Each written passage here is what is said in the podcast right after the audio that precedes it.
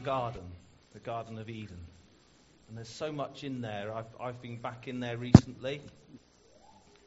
And uh, you, just, you just seem to miss so much. I, I could spend um, several hours there, I think, just uh, um, speaking this morning, but we'll try and keep it to a reasonable amount of time.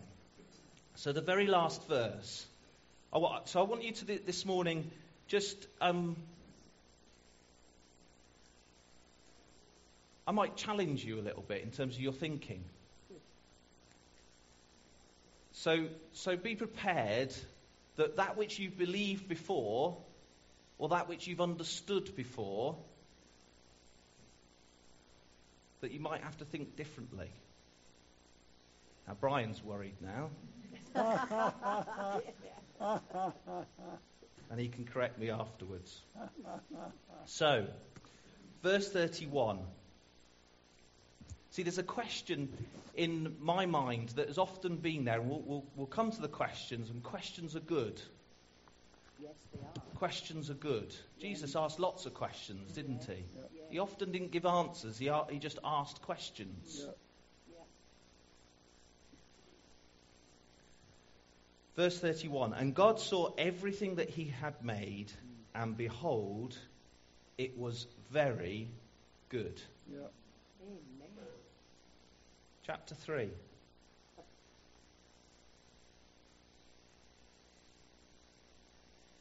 Now the serpent was more crafty than any other beast of the field that the Lord God had made.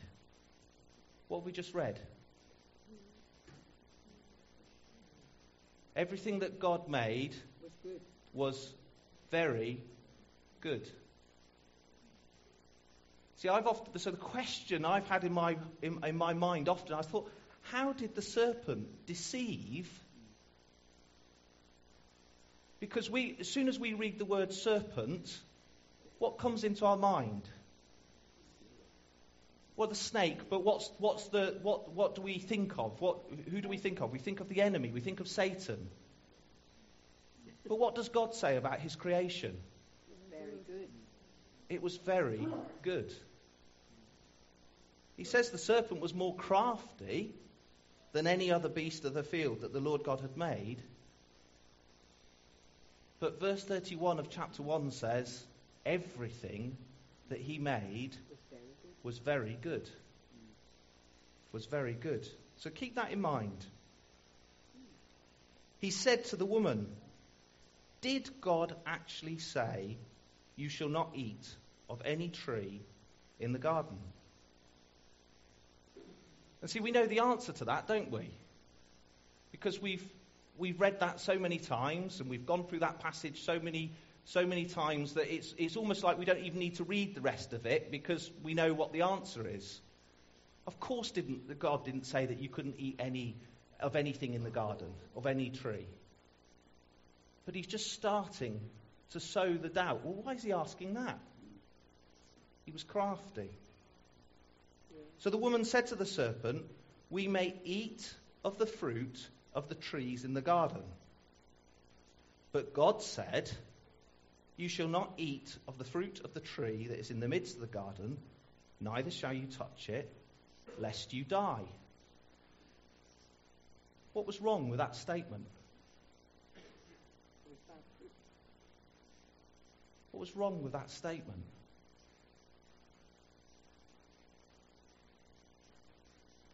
So we could do spot the difference this morning, couldn't we? I like spot the difference. Let's go back to Genesis chapter 2 and verse 15. The Lord God took the man and put him in the Garden of Eden to work it and keep it. So there's a little side point, little avenue. We won't go down there at the moment, but um, um, it's good to work. God made a garden, put Adam in it, and his, his purpose was to work it. It's good to work. And the Lord God commanded the man, saying, You shall surely eat of every tree of the garden. So Eve knew immediately that that bit was wrong. when uh, the serpent said something. But of the tree of the knowledge of good and evil you shall not eat, for in the day that you eat it, eat of it, you shall surely die. So what's the difference? Who spotted the difference? Touch. Touch. Well done, Janet. Yeah, touch. Touch.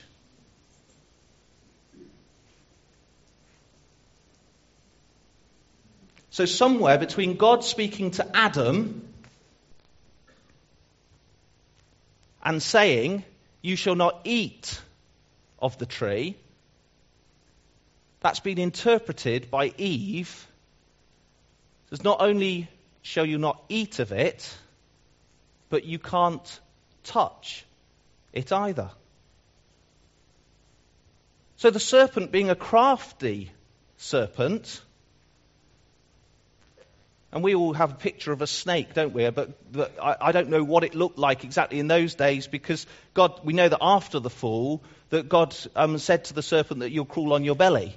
So I don't know, I, you know, I'm not going to try and guess, second guess what it looked, but I can imagine the serpent.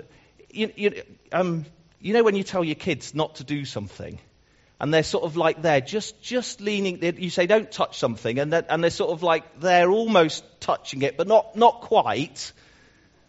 But you can imagine that the serpent was there. And he's saying, well, I don't know, you say this, this was um, the fruit in the tree. Well, it, it, you know, looks all right to me, doesn't it? I haven't died. Nothing's happened to me. I was on the train home the other because uh, I work in London, and um, I was on the train home the other day, and uh, um, I think it was Tuesday or Wednesday, and um, I was just thinking about what to speak this this Sunday, and um, God just said three words to me just as I was getting off the train, and the three words He said was, "Has God said?" Has God said? See, we need to know, don't we? The enemy is incredibly crafty. Incredibly crafty. There's a. I, I've looked into some of the background in terms of this, and there's, there's, there's differing views as to why there is that differential between the two. But the sense I got, I, I, there's, a, there's a, a guy whose commentary I read about this, and I thought, yeah, that makes sense. Adam wanted to protect his wife. He wanted to look after his wife. He wanted to nurture her. So somehow, although it doesn't say it, and you can debate otherwise, and I'm happy to, to have that debate and whatever else, it doesn't actually state it. But I know I want to look after my wife. As a good husband, sometimes, I want to look after my wife. I want to do the best for her. And I'm absolutely sure Adam was exactly the same. And he at the time didn't think that he was adding anything to God's word. But the serpent knew. The serpent knew that what he'd spoken was that added bit of protection to his wife which had almost put a, a, a, let's put a fence round it. You could almost imagine just you know a, little white picket fence or something round the tr- round the tree that's in the midst of the garden, because that's just a symbol. Look, we don't go anywhere near that tree. Just just just a you know an aid memoir. We'll put something there that that that, that just stops us from thinking that actually we can touch it, but we can't eat of it. God said, don't eat of it. More and more in these days, it's, it's just, I, I, know quite often we, will quote scripture and, we, and, then you look, look back and you think, actually, I've not quoted that exactly right. I've got a sense of it. And it just hit me. I hadn't, I hadn't noticed. So, Janet, well done to Janet. She's um, much more of a Bible scholar than me. But I hadn't noticed that before. And it was, it was sometimes when you read something, it's like when you read in the, the, the Gospels and you read um, um, how they're quoting the Old Testament. And I, so sometimes I go back and look into that, into the context as to, well, what was that about? And uh, uh, in terms of just compare and contrast. And it's good to make sure that we're actually quoting what God has said. What God has says. So as he said to me, has God said?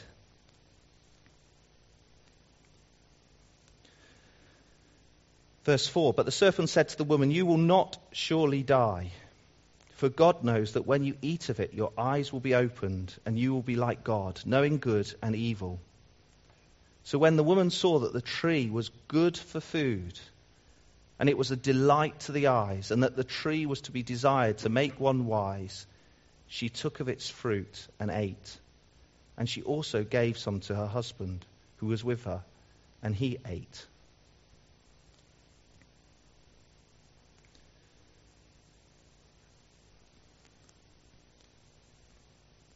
Has God said? See, in the temptations, when, when um, Satan then tried to tempt Jesus, again, he, it was effectively, Has God said? And Jesus quoted scripture back at him. For two of the temptations, he quoted scripture back at him. No, no, this is what God said. This is what God has said. He will try and twist it. He will try and speak something different to you. There's another story that um, we'll just um, quickly go to.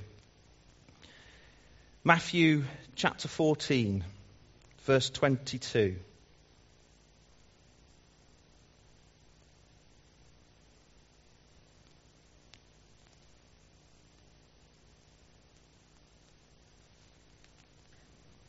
See, I love I, this story. There's so much in it. We, we um, Robin, my wife, and I were, were at a, a conference yesterday um, all day, and it was um, uh, uh, run by Stu and Chloe Glassborow from um, Catch the Fire London.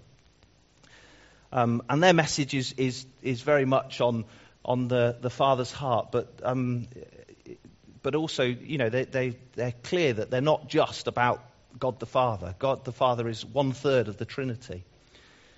Um, and um, one of the things they were picking up yesterday was around um, the orphan spirit. Um, and they were picking that theme out of this story, but I want to pick something completely different out of this story.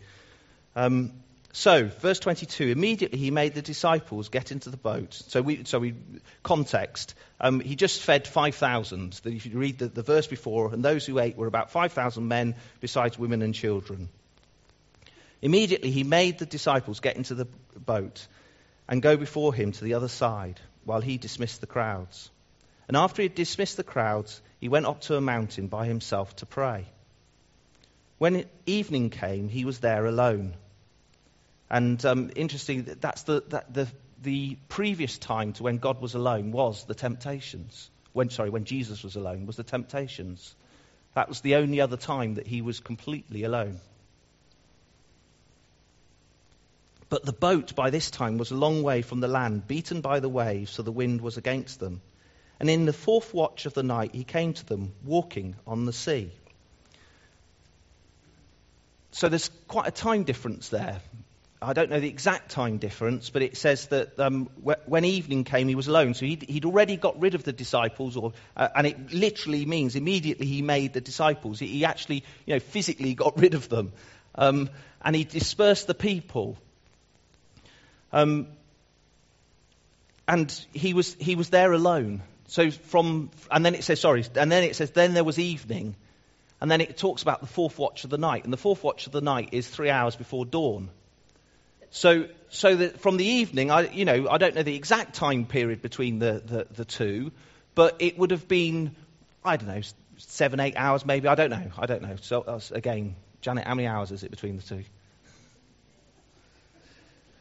Um, so in the fourth watch of the night, he came to him walking on the sea. But when the disciples saw him walking on the sea, they were terrified and said to them, It is a ghost. Which is a, an amazing thing to say, isn't it? Now, yesterday, um, um, Chloe was speaking and she showed us a YouTube video of a fishing boat um, um being tossed and turned on the waves. Um, and um, you could just, you know, they, they were fishermen. They were used to um, um, the waves and whatever else. But, but obviously, this was a fairly bad storm. And if you just, the, the picture, I probably should have looked it up uh, uh, and, and got it up for you. But just this um, fishing boat being tossed around on the waves. It wasn't, you know, we have this idea that there was this nice calm and Jesus just walking along and whatever else. But no, the, the, the, it just put it in your mind. This, they had this little fishing boat and it was being tossed around in the waves, really um, you know, vicious waves. So you can imagine that, that at some points when they were on the heights of the wave, they could see this thing coming towards them. But then when they were down in the, the um, below the waves, they probably, you know, for a few seconds didn't see Jesus again. So weren't quite sure what, what, was, coming, um, what was coming to them. And Jesus hadn't walked on water before, so they, you know, as far as they were concerned, so you you picture it in the boat, the, these, these disciples in the boat um, you know, what would be your reaction of just suddenly seeing somebody? You've never seen anybody do this before. There's no recorded um, um, evidence in the, in the Old Testament. You know, the other t- only other times that they walked through, through water, it was through it because God had parted it. No one had actually ever walked on it before. So you, can, so you can imagine it, you know, just picture yourself in that boat.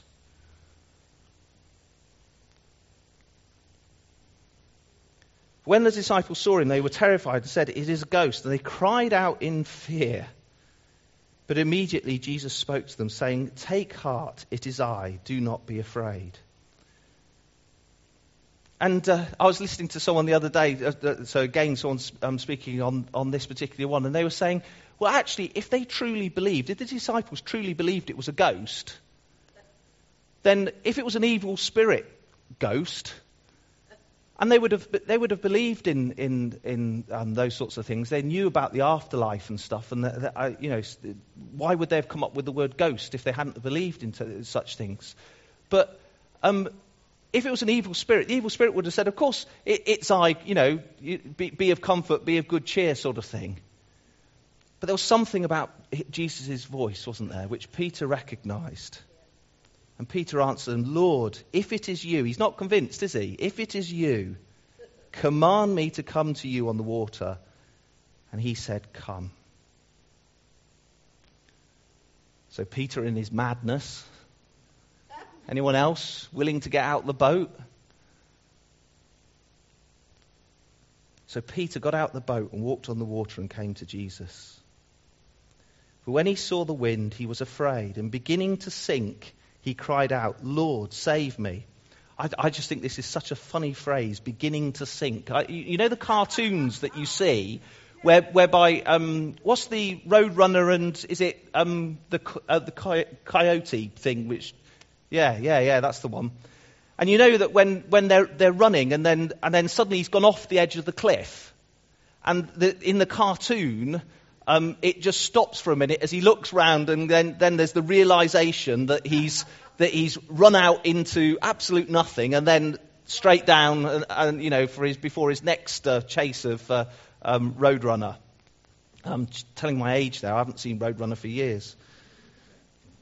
You youngsters probably don't know, but I'm sure there's other cartoons with such things in. But it says that he was beginning to sink.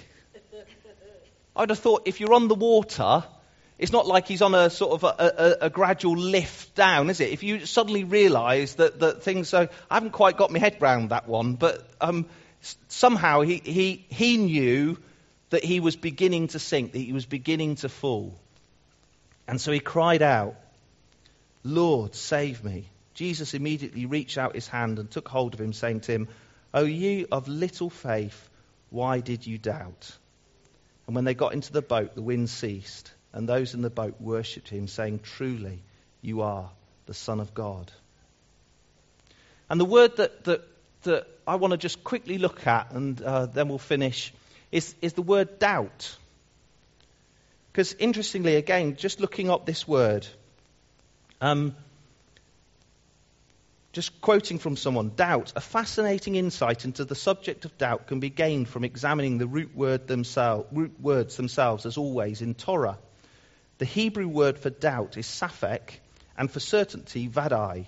Amazingly, these commonly used words are not to be found in the entire biblical writings. Nowhere does the Torah mention the Hebrew forms um, for doubt or certainty. Both those words of, are of rabbinic origin. And the word that they've used there in the Greek is distazo, which means to stand in two ways, implying uncertainty which way to take. So, you, so, you, so the, the word that's been used is that he's uncertain about which way to take. And this, the, the, the, guy goes on to say, it's a, distazo is a verb about wavering, hesitating, delaying. It's not about mental confusion or questioning. See, so we read that doubt immediately as thinking, um, that, so because of our understanding of what the word doubt means, um, and um, I went into Vine's um, um, New Testament words, and there's doubt. You, there's five different um, words for doubt in the New Testament, and this one, distazo, as I say, means uncertainty in which way to take. So it's not about mental confusion or questioning. It's about lack of action. So effectively, when Jesus extends his hand to pull Peter from the waves, he does not ask Peter, um, sorry, if, he does not ask if Peter's cognitive framework is confused. He asks why Peter didn't follow through. He asks why Peter didn't follow through.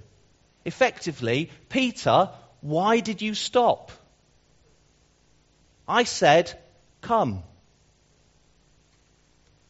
Why was your faith so small that effectively, rather, it's not, a, it's not a mental thing in terms of doubting, it was a wavering in which way to go, a hesitating.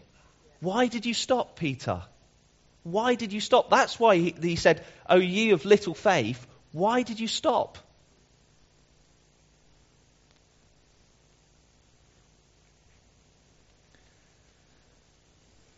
sorry, the way that he's put it is he asks why Peter didn't follow through. Why didn't you keep walking? Which I suppose is, is, is the same in, in terms of it. This kind of doubt, so this is reading from this, this, quoting from this guy.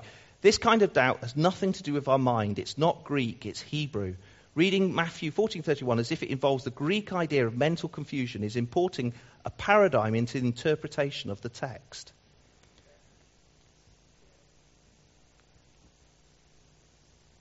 Has God said?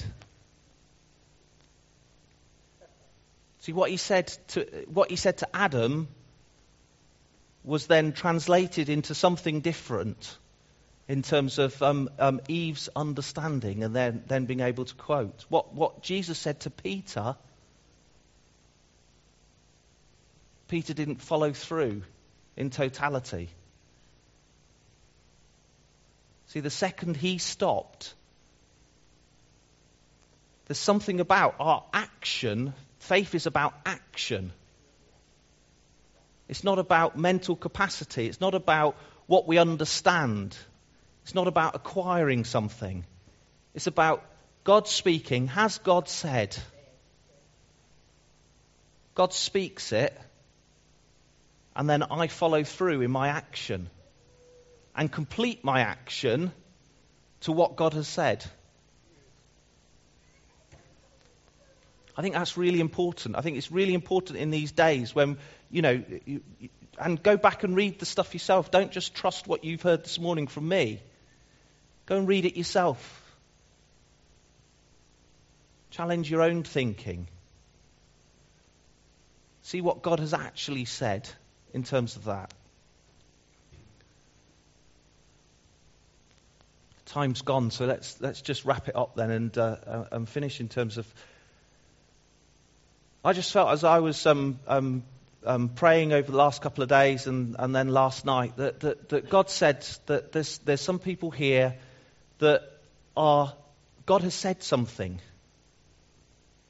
And you know it. You know that God has said something. And you're at that point whereby you are beginning to sink. and there's a shout of, Lord, save me.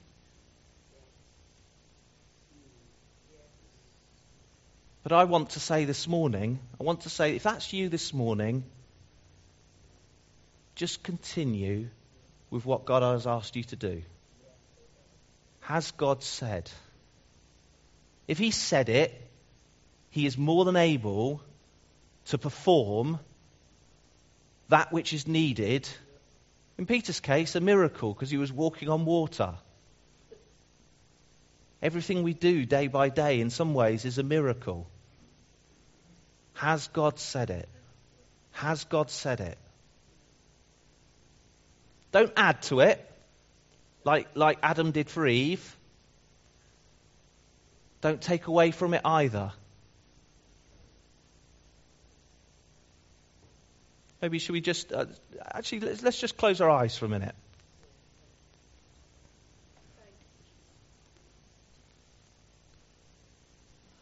Holy Spirit, we just ask you to come. Come, Holy Spirit.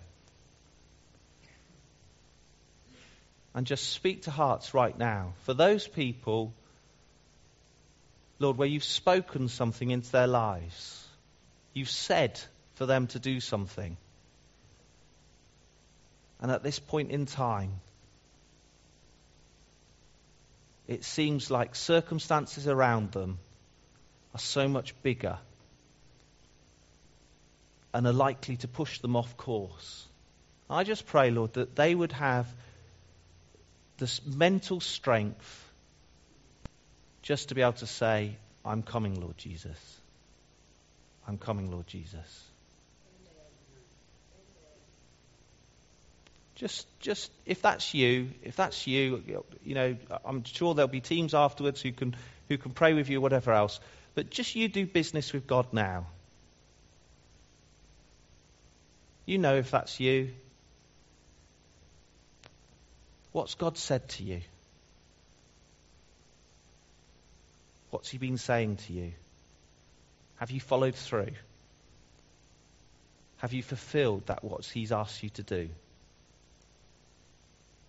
It's as much a challenge to me as it is to you. Father, we thank you for your word. Thank you, Lord, that uh, you speak truth. Lord, and it's you speak an action gospel.